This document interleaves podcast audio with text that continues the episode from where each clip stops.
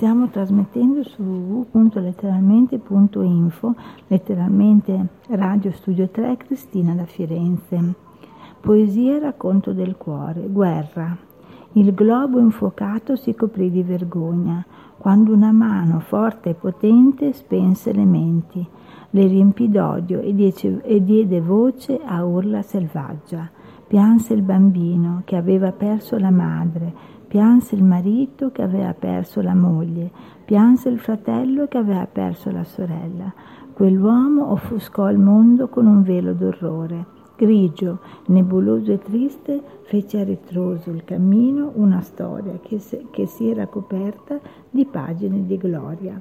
Il coraggio di pochi, la debolezza, la debolezza di molti, la sete di potere, Ideali e razzismi si mescolarono per reagire e vendicarsi contro chi, inerme, aspettava solitario senza porsi domande.